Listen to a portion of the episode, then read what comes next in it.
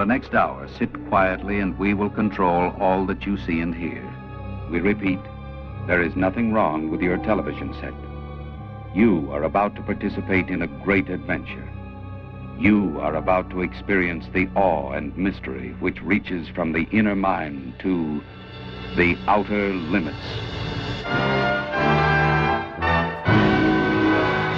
In nineteen sixty-four, Leslie Stevens proposed something unheard of within the television industry, that he would complete an episode in four days. Stevens was a producer of the science fiction anthology The Outer Limits. The show was expensive to produce and was running over budget. To keep the show's finances from ballooning any further, Stevens aimed to make an extremely cheap episode very quickly. Nobody believed it could be done, especially in the time parameters the producer set for himself. But Stevens wrote the script for the episode on a cross-country flight from New York to Los Angeles, and was able to film it in four and a half production days. The total cost for the shoot was one hundred thousand dollars, which made it the cheapest Outer Limits episode ever produced.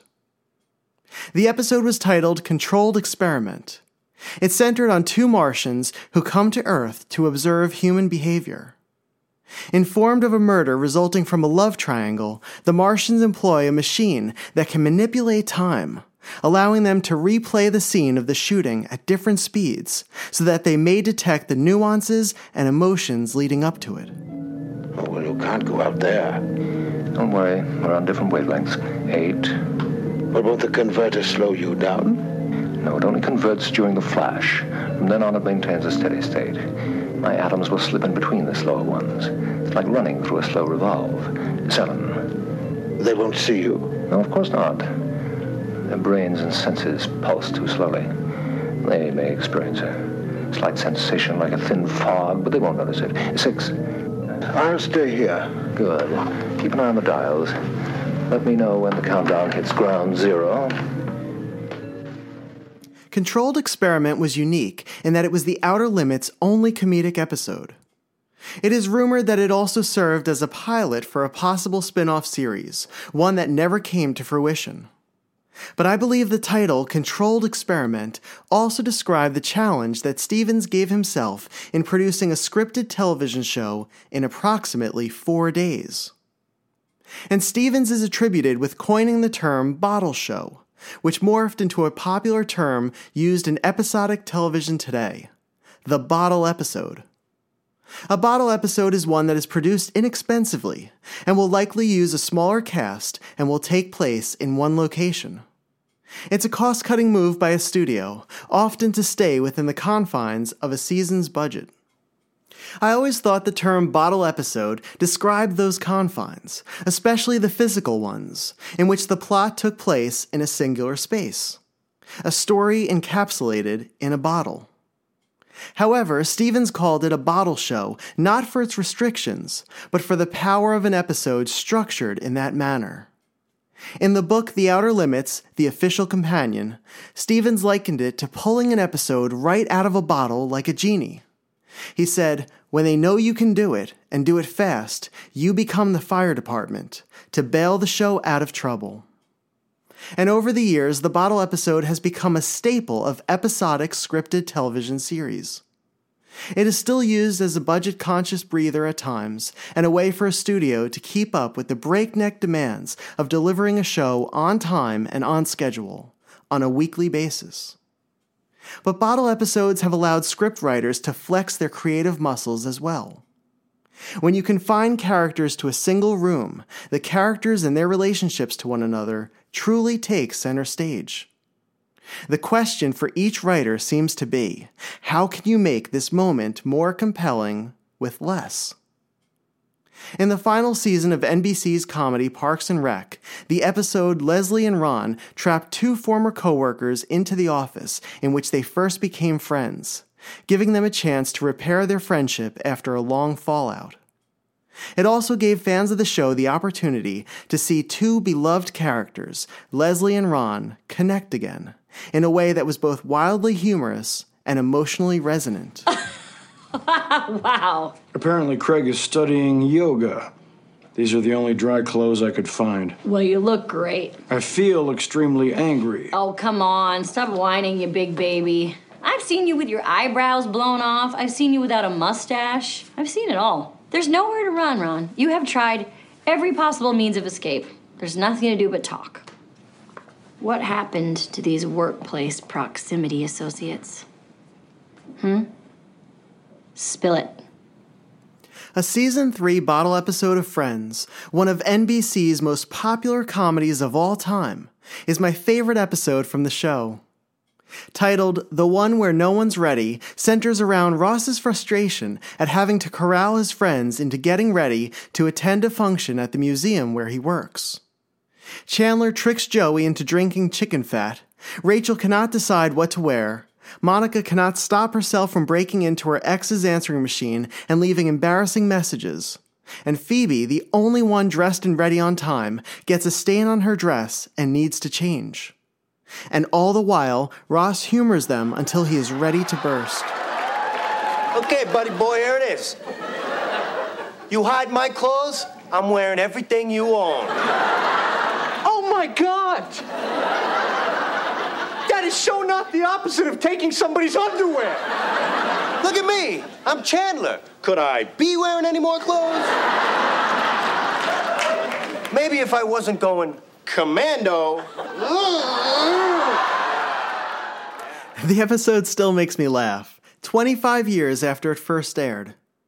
And its strength is giving us the essence of what we love about the show, the casual and hilarious banter between six friends. It is a masterclass in the rapid-fire, relatable comedy that takes place in the span of a half hour in Monica's apartment.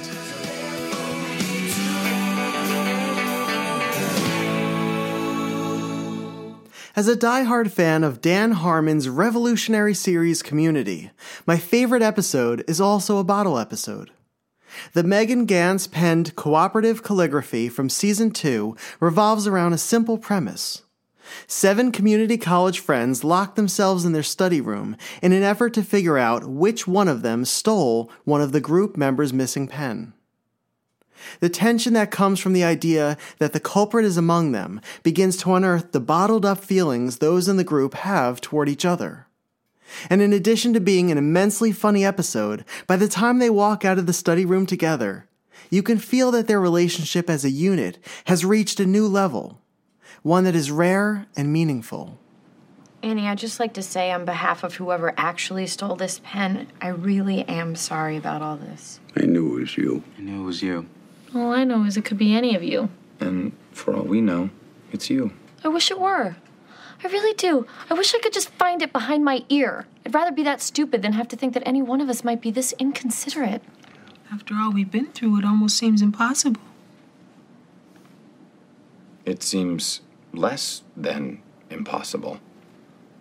Something impossible actually seems more likely. Here we go. Win your speech to take us home. What if a ghost took the pen? Let him finish. I am finished. For real, honestly, seriously, why not? Why not just a ghost took the pen? Okay, I've been saying that for hours. And we should have been listening to Troy from the beginning. Guys, look in your hearts and answer this question honestly. What's more likely? That someone in this group doesn't belong in this group? Or ghosts? If we have to choose between turning on each other or pinning it on some specter with unfinished pen-related business, I'm sorry, but my money's on ghost. One of Breaking Bad's most notable and most polarizing episodes is a bottle episode. Titled The Fly, it was the result of budget issues during Season three. Ryan Johnson, the director of The Last Jedi, was tasked with telling a character-centric story in which master and apprentice Walt and Jesse are stuck in one room, the drug lord Gus Fring's meth superlab. Walt announces to Jesse he will not continue to make the drugs they need to sell until he first disposes of a housefly that has found its way into the lab. And while that sounds like a supremely boring episode of television, or even an incredibly boring opening, the key to its resonance is the relationship between the two characters, as one holds a devastating secret that would destroy their relationship forever. It's a taut, emotional ride for the viewer, who knows the secret and watches as the characters open up to one another in intensely personal ways. All the while, the secret flutters around the room between Walt and Jesse at times, and then just out of reach. There was some perfect moment, and it passed me right by. Yeah, I, I had to have enough to leave them. That was the whole point. I mean, this, none of this... None of this makes any sense if I, if I didn't have enough. But it had to be before she found out. Skylar. Had to be before that. Perfect moment. For what? To drop dead? What, you saying you want to die? I'm saying... I've lived too long. And on that same level is a masterpiece of modern television, Mad Men's famous bottle episode, The Suitcase. Don Draper and his protege, Peggy Olson, spend an evening toiling over a failing advertising pitch.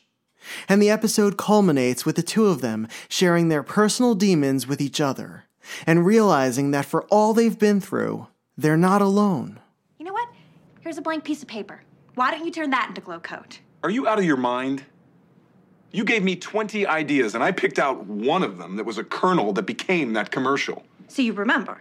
I do. It was something about a cowboy. Congratulations. No, it was something about a kid locked in a closet because his mother was making him wait for the floor to dry, which is basically the whole commercial. It's a kernel. Which you changed just enough so that it was yours. I changed it into a commercial. What, are we going to shoot him in the dark in the closet?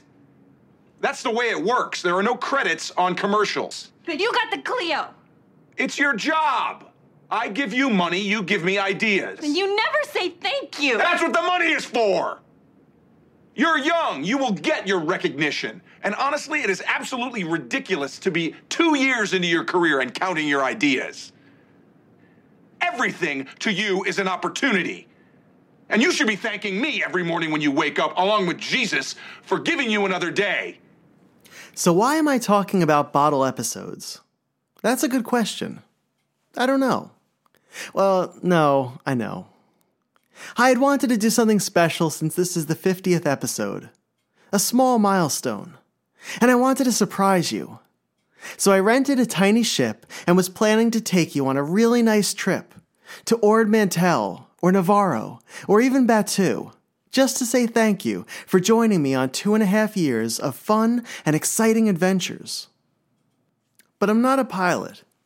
Truthfully, I've never flown my own ship before.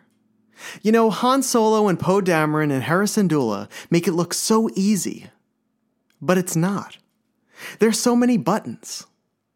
Anyway, I think I was supposed to go west, and instead I went east. Is east even a direction in space? Hey, if you want to come this way. So, after wandering a little too far east, our ship was caught in a tractor beam by an Imperial Star Destroyer, and my plans for the episode went out the proverbial window. Uh, if you wouldn't mind walking a little faster and keeping up with me, I'd really appreciate it. I got us off the ship undetected. Ungar Plutt is going to kill me if I don't get this vessel back to him. And right now, I'm looking for a way out. I mean, there has to be a way to shut down the tractor beam, right? Let's try this hallway. There's no one here. Wait, I hear stormtroopers coming this way. Quick, there's an escape pod right here. Let's jump in.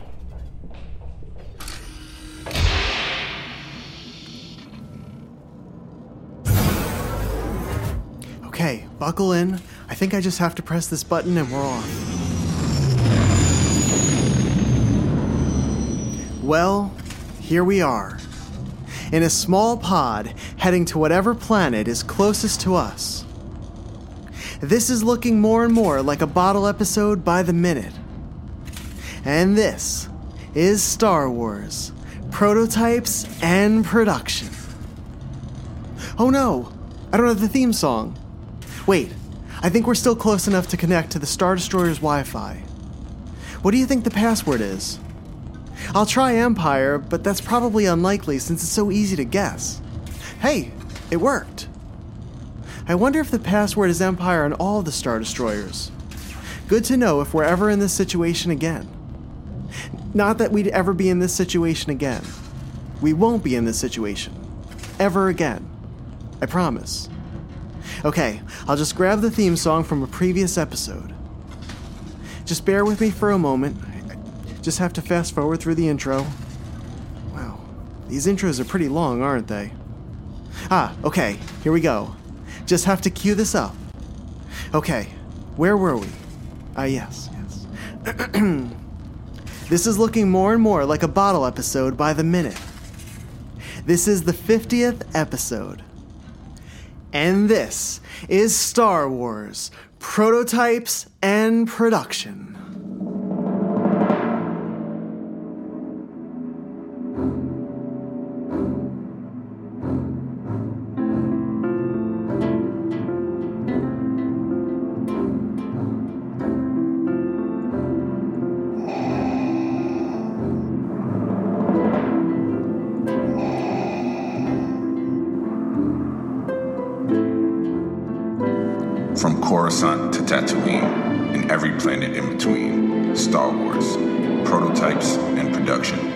Your host, David Quinn. Oh, Vader.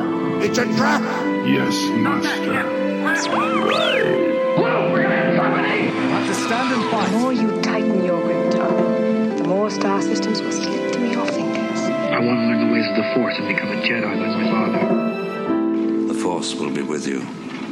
Always. Isn't space beautiful? I mean, ignoring the fact that we just fled for our lives from a Star Destroyer that is currently searching for us, and we're completely exposed to being blasted and turned to stardust at any moment. And we're stuck in a tiny escape pod until we locate a planet. But isn't space beautiful? Just being away from Earth for a bit, and up among the stars. It's quiet up here. I wish I had something special for you on this fiftieth episode. I was so wrapped up in getting this vessel and flying us somewhere that I didn't plan what I would actually do for it. I mean, I could tell you a story. Actually, I could tell you six stories. Yes, six stories. How does that sound? I've had so much fun doing the Six Stories conversations with other collectors, and had planned to do one of my own at some point. And hey, until we find a planet to head toward, we have some time. Okay, so if I were sharing stories about six items in my collection, which ones would I choose? Even though I only focus on Star Wars, my collection ranges from items produced in nineteen seventy-seven to ones that actually haven't been released in stores yet. Primarily, I collect modern Star Wars prototypes and vintage carded figures. But for this Six Stories conversation, I'm going to try to cover a Kenner production figure, vintage and modern prototypes, and an interesting two-dimensional piece as well. Let me just pull up a little bit of music to set up the Six Stories segment. While I'm looking for it, quick fiftieth episode fun fact. I've composed most of the transition and interlude pieces you hear in each episode. I usually focus on a particular character or theme from one of the Star Wars films or series, and I try to give my interpretation through music. It started out as an exercise, and I really enjoy doing it. Ah, found just the right one. I think you'd be surprised to hear which character inspired this one, but the piece has become a personal favorite of mine. Here we go. This is Six Stories with me, David Quinn.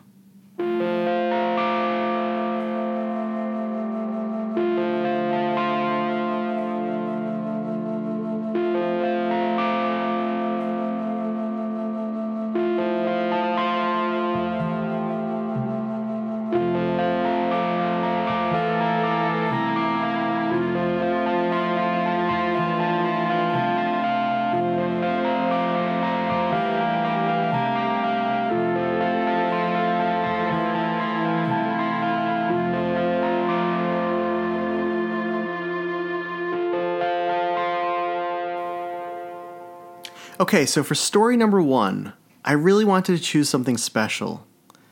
Now, I plan on doing a number of these Six Stories episodes over the next few months, maybe few years. So I actually have a lot of stories to share. Uh, so with this one, I wanted to choose something that was kind of different and kind of special. And so instead of picking one item for story number one, I wanted to pick one particular character. And I wanted it to be from the vintage, the original vintage line, the Kenner line. And so the one that I chose was the nineteen eighty-five Power of the Force R two D two with the pop-up lightsaber. And this was a really special, the figure's always been a really special one to me because it was one that I didn't have as a child. I didn't even know it existed until the early nineties when I went to my first toy show and saw it on the back of a, a Power of the Force card back. I didn't even know the Power of the Force line existed. And as soon as I saw this R two D two, it was one that always stuck with me and one that when I became a, a, a serious collector, it was one of the pieces that I was really aiming to buy. The first example I picked up was a loose, complete R two D two with the pop-up saber, and I paid a whopping thirty-nine dollars for it. And then, uh, fortunately, uh, a few months later, I was able to pick up a carded example. And so once I had the carded example, I sold off my loose one to pay for it. And at that time, I think it was, you know, maybe eight months after I had originally purchased it, I was able to sell it for one hundred sixty dollars just for the loose one with the saber. So I picked up this carded example. It's a beautiful carded example. It's almost everything we'd want. It's, you know, unpunched. The bubble looked great. The card looked great. The figure looked fantastic. And uh, the only thing it had on it was a K B price sticker, and the original price was three dollars and seventy-nine cents for this figure. So I sent it in to be graded, as I did with all of my stuff. Uh, first of all, to, to verify that it was completely authentic, that there weren't any touch-ups on it. I, you know, this was in twenty eleven, early twenty twelve, so I was still getting to to understand um, what to look for on on card backs and on figures, and you know, and authenticating them. And I love the way this stuff looked in a cased in acrylic, you know, with the the grade. And it came back an eighty. Which was fine. The card was an eighty. The bubble and the figure were eighty-fives. I still look at it to this day, and I still think it's an eighty-five, and if I were to send it out to be graded again, it would probably come back an eighty-five. But I was happy with it. I, I paid one hundred seventy-five dollars, which was, you know, essentially fifteen dollars more than I had sold my loose one for. Uh, so I looked at it as, as a, a solid pickup. I was really thrilled to finally have a carded example. Uh, I would say sometime within the next six months to a year, I was on eBay one night, and I was able, I was just going through, you know, my normal Star Wars searches, and I was looking up some of the, the newly listed items, and a carded, graded R two D two with the pop-up saber popped up. And it was graded straight eighty-fives, which means the card, the bubble, and the figure were all eighty-five, and the overall grade was an eighty-five. It had no price sticker on it, it was unpunched, and the person wanted two hundred fifty dollars for it. Now, if you know today's prices, you know that's insane. That That's an absolute steal. And even back then, to me, that was a complete steal for straight eighty-fives. So I figured I would get the eighty-fives, uh, and I would, I would sell. I would wind up eventually selling the eighty and then keeping the eighty-five. Well, I grew really attached to the eighty because that was my first one, the first one that I'd ever purchased. So to this day, I still have the eighty. And I still have my second one, the eighty-five. Which I bought for two hundred fifty dollars, and neither of them will ever leave my collection. So then I bought a third one, uh, probably a year or so later, maybe even a little further than that, uh, maybe a few years later. And I purchased it from a, a well-known seller who was uh, selling on eBay. And it, again, it was uh, graded an eighty-five. I think one of the subgrades was an eighty. Um, but another beautiful example, unpunched. And so I had now three of them. Uh, and so I had hit a point in the fall of twenty seventeen after attending Star Wars Celebration in Orlando and then starting to go to different meetups. Um, I decided to trek out to Cincinnati, Ohio for the Cincinnati Toy Show for the first time. And I was really excited about it. And I wanted to bring stuff that I could sell that I would, would help me to pay for some of the, my pickups, or I could bring, you know, I wanted to bring some stuff that I could trade just in case, you know, somebody was willing to do some sort of trade. And at this time I was only collecting vintage. So I took the carded R two D two with the pop-up saber number three, and I brought that one out with me.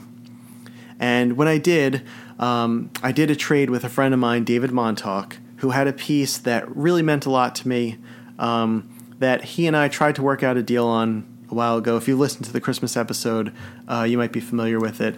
It's one that I basically passed on. I had made my peace with it uh, a while ago, and um, I always had a feeling that it would come back to me at some point.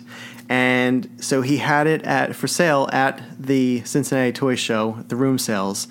And um, I had, he asked me if I had anything uh, to, to trade him and, or, or for sale. And I said that I had a, a carded R two D two, Power of the Force R two D two with a pop-up lightsaber, uh, graded eighty-five. And his, his eyes lit up, and he just, he got really excited. And he said, I, I need one of those for my collection.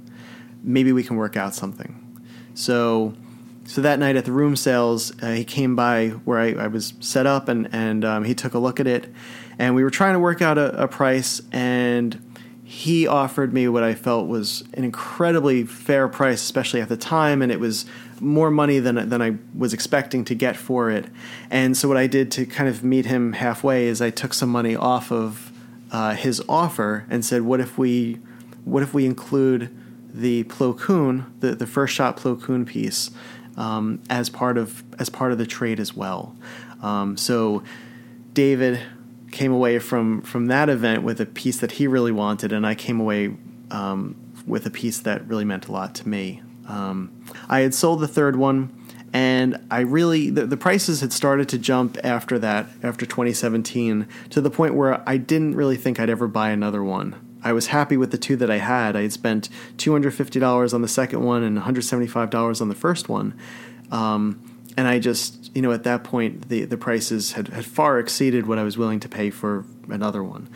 And that happened until, I think for the next two years, I didn't, I wasn't looking for one. And then I was at the Columbus Toy Show in twenty nineteen. I think it was the spring of twenty nineteen or the fall. And I stumbled upon a vendor who had a bunch of carded graded figures, and he had figures that at the time the prices were pretty expensive. You know, he would have like a, a Ramba for maybe four hundred dollars graded at an eighty. He had a Luke Poncho, and I think he was asking, you know, a, a really high amount on it, and it was a, a lower grade, maybe a seventy-five. And so I started flipping through, and I said to him, do you have any other do you have any other figures? And, and he pointed to this bin that looked almost like a, a bin that you would use to hold records, like a, a crate. And there was some stuff on top of it. And, and so no one had looked through it. So I pulled the stuff off, and there were some, there were a few more Power of the Force figures, ones that, again, not the best uh, graded condition, but, and, and the prices were pretty high. And then there was a carded Power of the Force R two D two with the pop-up lightsaber, graded an eighty-five overall, straight eighty-fives, and unpunched, and I mean it's just gorgeous. And so I was expecting him to say it was going to be somewhere around anywhere from a thousand to fifteen hundred for going by the other prices that he had. And he looked at me and he said, uh, "This one's seven hundred." And uh, you know, my eyes lit up at that point, because that, you know, that that's a fantastic price, or was a fantastic price for what it was at the time. And so I made him. I made him an offer on it, and he accepted my offer. And so I walked away in twenty nineteen, which is, you know, only a few years ago, uh, for six hundred dollars for an R two D two with a pop-up saber. So those are my four vintage R two D twos with a pop-up lightsaber, uh, three of which I still have today, and I will probably own them for the rest of my life. Uh, I love this figure. Um, all of the, the the stickers on the front are, are nice, you know, bright and, and white. Um, the the bubbles are crisp and sharp. Uh, they're all unpunched, so that one meant a lot to me. So that is story number one.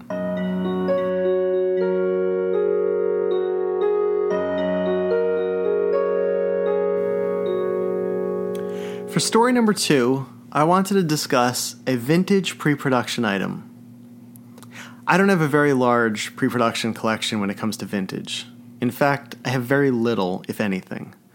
Um, I would love to have a larger vintage pre-production collection. The biggest problem is the cost, and the fact that I really came in about a decade too late. But I knew that I had missed out on what was the prime time to buy all of these amazing pieces that you see on, you know, in our social media groups, uh, on, on eBay and Facebook and in people's collections today. So for me, it was never in the cards to really go for a nice vintage pre-production collection. Um, but I did want something. And if I was, if I was able to land at least one piece, and my, my goal had been to land like a piece a year, small piece. And so the first piece I ever got was in twenty fifteen. It was right around the time of The Force Awakens, the first movie that came out after Disney purchased Lucasfilm back in twenty twelve. And so this was, this was in the winter of twenty fifteen. So there's a former sculptor who goes by the name of Mister Klimko on eBay. And from time to time, he sells stuff, uh, stuff that he had worked on and, and these pre-production pieces that he still has, that still remain in his collection. And what he did, which I thought was really interesting, really, really fun and, and smart, was um, at the time that The Force Awakens came out, around that holiday, in between Thanksgiving and Christmas, he did a series of auctions uh, where he would auction off these these pieces. And he had things like wax castings and some first shot torsos and, and, and they call them, um, like head pull tests, you know, where it's a, essentially a first shot head and a first shot torso.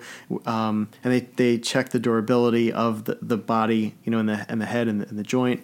Um, and he just had all these really unique, amazing pieces. And they went beyond Star Wars as well too. Uh, it was Star Wars. I think it was like Ro- Rose Petal Place, Um, Kenner Superpowers, a number of the, the different Kenner properties that he had worked on and, and had remnants from. And so as soon as I saw that, one night uh, I remember seeing it, in, in, it came up in my eBay searches, and it was one, one item, and then it in the listing, it had an explanation of what he had planned to do. And that he was going to do this essentially every two years at the release of every every Star Wars film that was coming out for the new trilogy. And that alone was really exciting. And, and I remember that probably the piece that I wanted the most at the time was a clear first shot head for Luke Jedi. And that one wound up selling, I think it sold around eight hundred dollars. And then two years later, he had another one and it sold for twelve hundred dollars. So he had... Uh, an Admiral Akbar test pull body, first shot body, shot in translucent plastic. And it was kind of milky white. And so in this, he was selling the front and back of the of the torso. And uh, included along with it was an extra front of a torso. He didn't have another back, but he had those those three pieces. And so I thought, I might not be able to afford something big, but I can, I might be able to get that. And so I targeted that one as the piece that I would like to own and one that I thought would probably sell for the, the, the cheapest amount of money. And I can't remember if I won it via auction or if he had it as, as a buy it now. Um, but I grabbed it and, you know, I it, doing the math on it too. I mean, it comes out to, you know, essentially one hundred twenty-five dollars per piece. And I, I looked at that and I said, okay, that makes total sense for me. I can, I can afford that. And, um, for that price, I'll be able to add it. So I added it for, for three hundred seventy-five dollars, and um, that is really it's it's probably the one of the biggest pre-production pieces I have. Which is, you know, when you when you look at other people's collections, I mean, some people some people have hard copies like like we own production figures. Um, but uh, but that piece that piece meant a lot to me, and it still means a lot to me. I have yet to have it cased up nicely, and I do want to get it one day and just, you know, take a, a production Akbar head and, and limbs and then put that along with the, the, the body. Uh, and so that's, that's a goal that I hope to do soon. Um, but that is, uh, that was my first vintage pre-production piece that I acquired.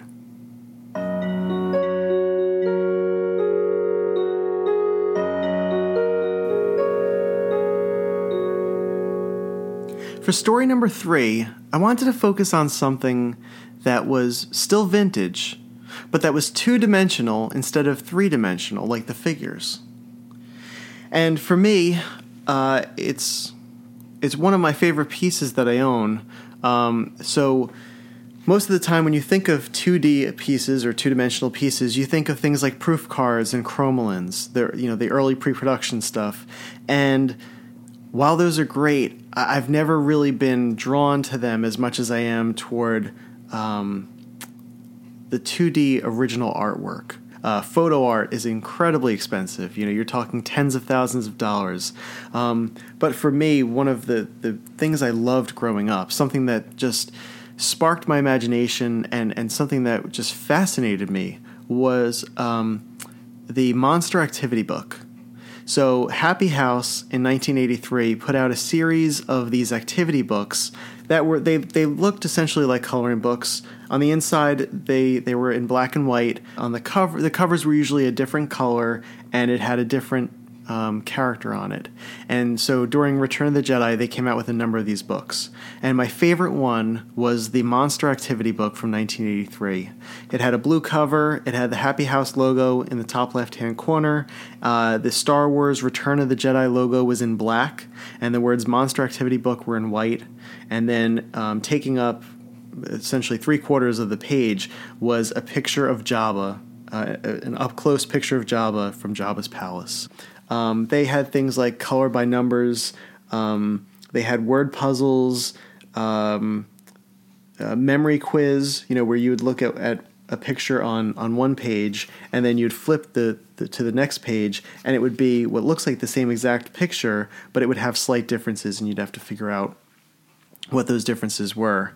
Uh, there was also a monster maze um, that that consisted of the face of the largest character, one of the largest characters, uh, Effent Mon, um, from Jabba's palace, and it was just it's just a really great book. And so, a few years ago, uh, I was actually offered some of the artwork for it, um, and I was thrilled to be able to to come upon this. And, and I had a friend who kindly offered it to me. And one of the pages that I love, um, it's probably my favorite page, and it's it's page twenty-one in the book. And at the top, uh, the the title is "Find the Guards," and it says the rebels are trying to escape from Jabba's dungeon. How help them find the Gamorrean guards before the guards find them. How many guards can you see in the picture below? And so it's a a picture that was drawn by the artist, and it's Luke Uh, on on the on the right side and Leia on the left side, and it's it's a, a full picture of them, and they're holding hands, and each of them has a blaster in their other hand, and Luke is in his Jedi uniform, and Leia is in her Endor uniform, and then above them is what looks like almost like an arch, like a, a rock arch, and um, there are different Gamorrean guards. Uh, heads and bodies embedded in the arch. And so the idea is for a child to figure out how many there are in that picture. Um, and so I was able to get the artwork for that. And uh, it's really nice. And it's also one of those things too, where you can, you can just slide your, your finger over the artwork and feel the grooves uh, where the artist, you know, drew in, in, in pen or pencil, and then kind of traced over with, with a, uh, a black pen. Um, and so, You know, I I don't think I'll ever actually own any sort of photo art, um, and I'm not one to really go for proof cards. But for me, um, the artwork from this Monster Activity book from Return of the Jedi, nineteen eighty-three, means so much to me. And over the years, I've been able to add, you know, piece by piece, and and uh, my goal is to one day have the entire book. And so I don't know if that's ever possible. Probably still have a ways to go, but um, it's nice to know that this stuff is still out there. And so if there is something that you like, hunt for it, you know, try to make it happen. Um, connect with people, inquire about it, ask people if they've ever seen anything, or if they have a lead on it, or if they could even help you. Um, people in our hobby are very willing to help each other. And I, I think that's really special. And I think if you lock yourself in with a good group of people who care about each other, um, you do wind up Uh, helping each other obtain things, and it's almost as, just as exciting to find a piece for a friend than it is for your own collection. And so uh, this particular piece came from my buddy Pete, and it means so much to me.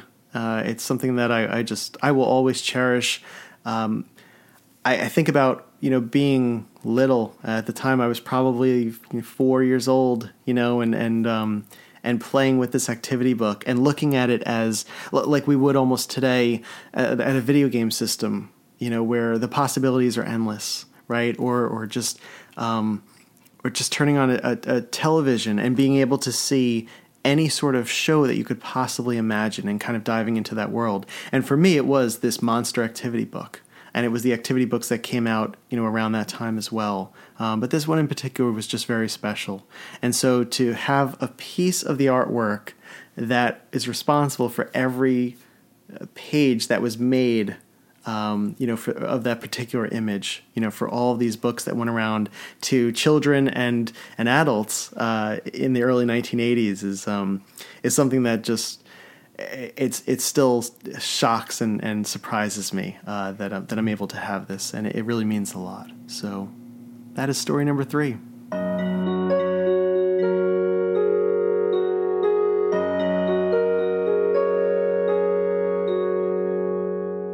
For story number four, I wanted to discuss a modern piece, and really the first modern hard copy, the pre-production hard copy piece that I have ever owned. And it was one that I got in the summer of twenty seventeen. Um, I had I had just started collecting modern pre-production pieces very casually in early twenty sixteen, and then by by the summer of twenty seventeen, I decided to go full force into it um, and to really become a modern collector. Um, and as I said before, I don't have a lot of vintage pre-production items, and I remember looking at a friend's collection and saying, I will never have this because I've I've missed the boat already. And that was okay, because the people that had, had collected this stuff, they did so at a time when it was more readily available, and it was it was much cheaper. You know, it was affordable.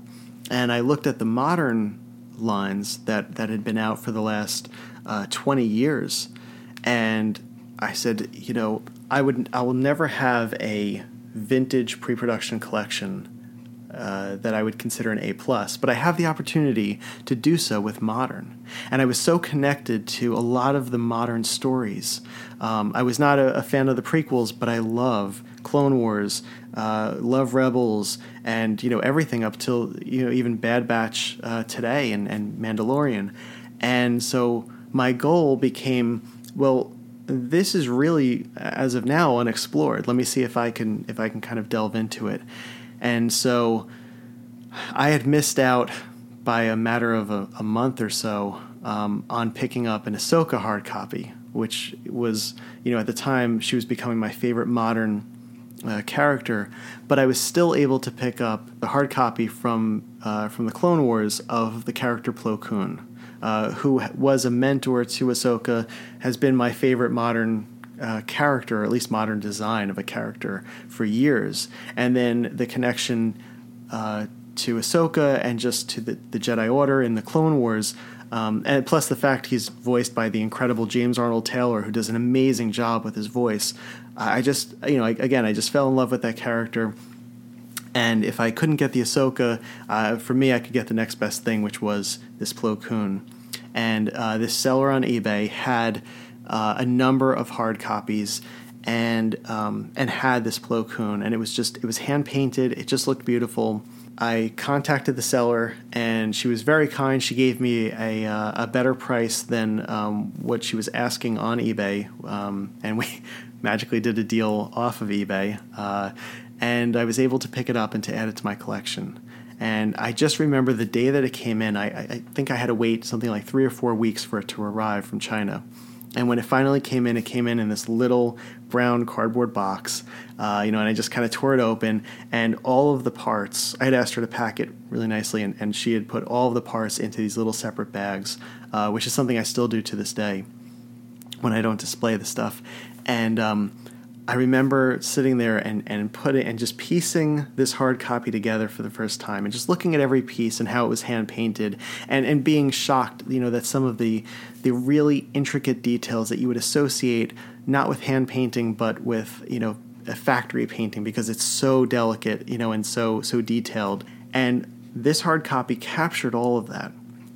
And it looked, the the figure is my favorite sculpted figure in the entire modern era, and but to have a hand-painted hard copy, again, when I put that last piece on, I think the last piece was the head, and kind of fit the head on, you know, and had the, the, the hood, uh, the back of the hood down over over the back, and had the arms and the, the saber.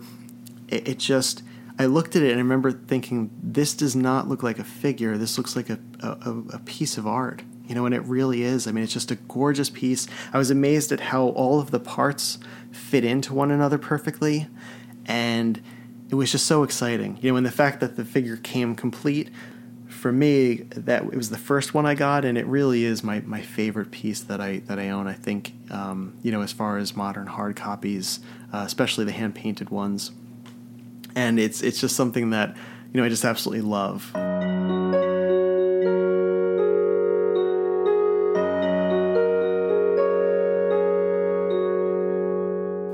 Story number five. When it comes to modern Star Wars action figures, I believe I own the world's smallest hard copy ever produced by Hasbro. And it's a really unique and interesting one. I picked it up through a source a few years ago, and I actually received uh, two versions of it. So the first one is one and a half inches tall, and the second is one and one quarter inch tall. And while very little is known about them, they're really interesting to see up close.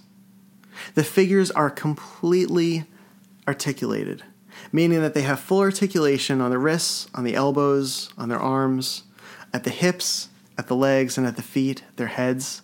They come with backpacks and the weapons, and they only stand one and one quarter inch and one and a half inch tall. On the bags are the sizing in inches, the percentage that they've been shrunk from, Uh, from the three and three quarter inch figure, and then the name of the figure. Now, whoever had this named the figure wrong. They called it Commander Wolf. And so for me, as a Clone Wars fan, I was thrilled to be able to add this to my collection, to have two more examples of a Commander Wolf figure. Uh, however, as I had taken pictures of these, and when I took pictures, I took a, a literal dime and put the dime up next to the figures to show how small these items were. A friend reached out to me and told me that they were not uh, the Commander Wolf figure from the three and three quarter inch black series like I had believed them to be, but they were the Concept Snowtrooper figure, uh, the concept created by Joe Johnston, the legendary Star Wars designer, um, and that the figure was from the Legacy Collection from two thousand nine. So once I had that image in my head, I was able to finally see the figure, to see this Concept Snowtrooper done by Joe Johnston. And the figure is really incredible. On the packaging, uh, the packaging text says, "In this concept art by Joe Johnston, the Imperial Snowtrooper wears armor with features that are reminiscent of armor actually worn by samurai warriors. The gear has stylized elegance while still protecting the trooper from blaster fire and extreme cold." And so really, if you were to look at the Snowtrooper, it has what looks like a samurai's helmet, but with the eyes in the shape of your standard stormtrooper. The figure ha- is mostly in white, and then has uh, certain areas of his body, like like the, the top parts of his arm, uh, the, the armor around his chest, and then parts around his hips, are in blue, with some blue and some red touch-ups on his helmet. Once I found out that it wasn't Commander Wolf, but was the Concept Snowtrooper, I traded it to a friend who has a Concept Snowtrooper run, and has the hand-painted hard copy of the two thousand nine figure. And in return, I received a Clone Wars hard copy of a character that I absolutely love. So I was thrilled to part with it. I did keep the smallest one, the one and a quarter inch hard copy. And again, I believe that that's the smallest hard copy that I've ever seen, and is probably out there, uh, that came directly from Hasbro.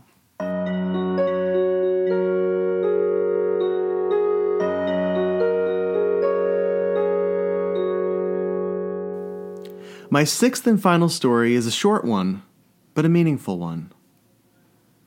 I attended Celebration Orlando in twenty seventeen, and it was the first major Star Wars event I'd ever been to, and really the first Star Wars event I'd been to, uh, as far as collecting. And I believe it was that Thursday night, that first night of Star Wars Celebration, that I had met a fellow Luke collector named Christian. And it's really funny. I liken it to being at college and meeting people in that first week uh, where you learn their name and maybe it, it sticks with you, but you have no understanding of really who they are and and how they'll they'll connect to you in the future, right? Or how you'll connect with them. And so I had met this gentleman named Christian, and he and I really hit it off. We started talking. We both shared an interest in Luke, and I had explained to him that I was really new to this, that this was my first, you know, event.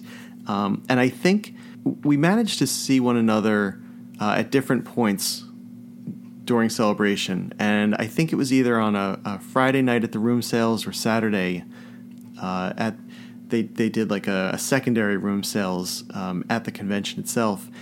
And I think it was at one of those events where he and I were, were still talking, and he paused for a second and he reached in his pocket and he pulled out this little thing that was wrapped up in uh, what looked like tissue paper.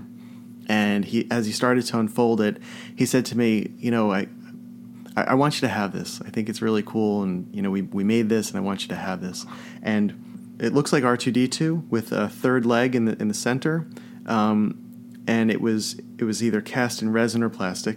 And he explained to me too that it was an R three, that um, it has a clear dome, whereas the R two units have a, a solid dome, and it's a white astromech droid with a clear dome, and then where the blue colors are are on uh, R two D two's sticker and on his dome, instead it's red. And on his on his arms as well. And the paint is beautiful on it. Uh, it looks like it came right from Kenner, which is amazing.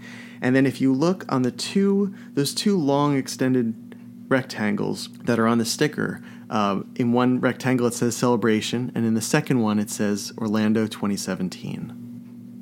And Celebration Orlando was a real eye-opener for me because I had no idea that the community was this large, this passionate, Uh, this creative and this incredible. And so to receive something like this uh, at my first event, I was amazed that somebody could produce something like this. And it's meant so much to me. I mean, it, it's it's been in my room and, and on display really for the past four years. Um, and I just it's become one of my favorite pieces. To me, it encapsulates all of the creativity, the passion, the fun, the excitement, Uh, and the possibilities that we have as Star Wars fans and collectors, uh, where we really can do anything. There's so much potential and, and so much power in, in connecting to other people through these events and through these moments. And our friends put this stuff together. And so whenever I look at this R three droid, uh, it always makes me think of not only the wonderful and amazing time I had at Celebration Orlando, but it really just encapsulates everything that is special and wonderful about Star Wars and about our collecting community and our hobby. And I hope that this continues for decades and generations.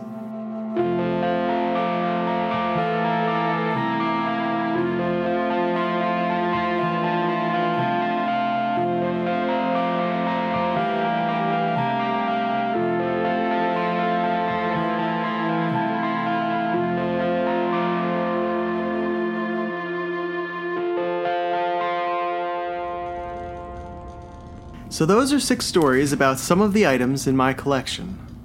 As I mentioned earlier, I'd like to do a few of these episodes in the future, maybe under particular themes or topics, which will cover some of the pickups and pieces that mean something to me. And I have a number of Six Stories conversations planned with other collectors, and I can't wait for you to hear them and to get to know our friends a little better. Oh, hey, I'd been talking this entire time and didn't even realize we've stumbled upon a planet. I'm not sure which one it is, but from up here, it's beautiful. It's a swirl of blue and green, and it looks oddly familiar. I'm directing us toward it now. We'll land in a few minutes.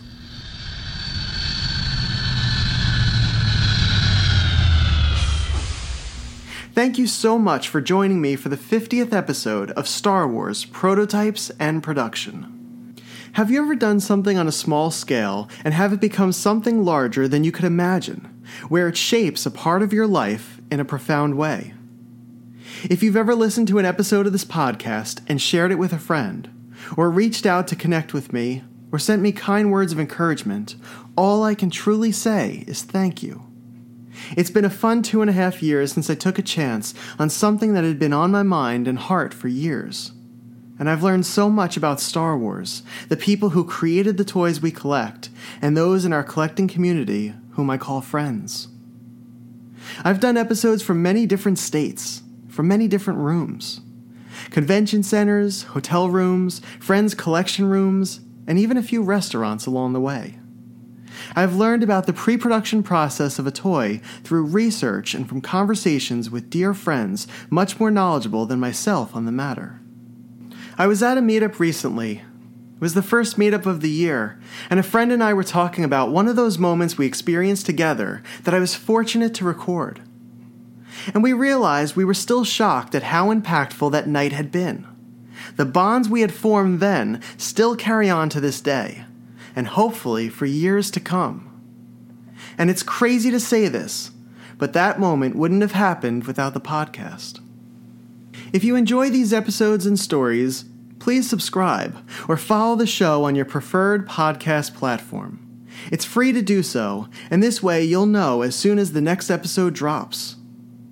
And if you like the podcast, please share it with a friend, and please leave a review. These reviews not only help to give listeners an idea of what the podcast is like, but it also serves as a good indicator as to whether it would be worth their time as well. And on top of that, it also helps algorithm-based platforms to recommend Prototypes and Production to people interested in finding new audio shows. Here's to the next fifty episodes.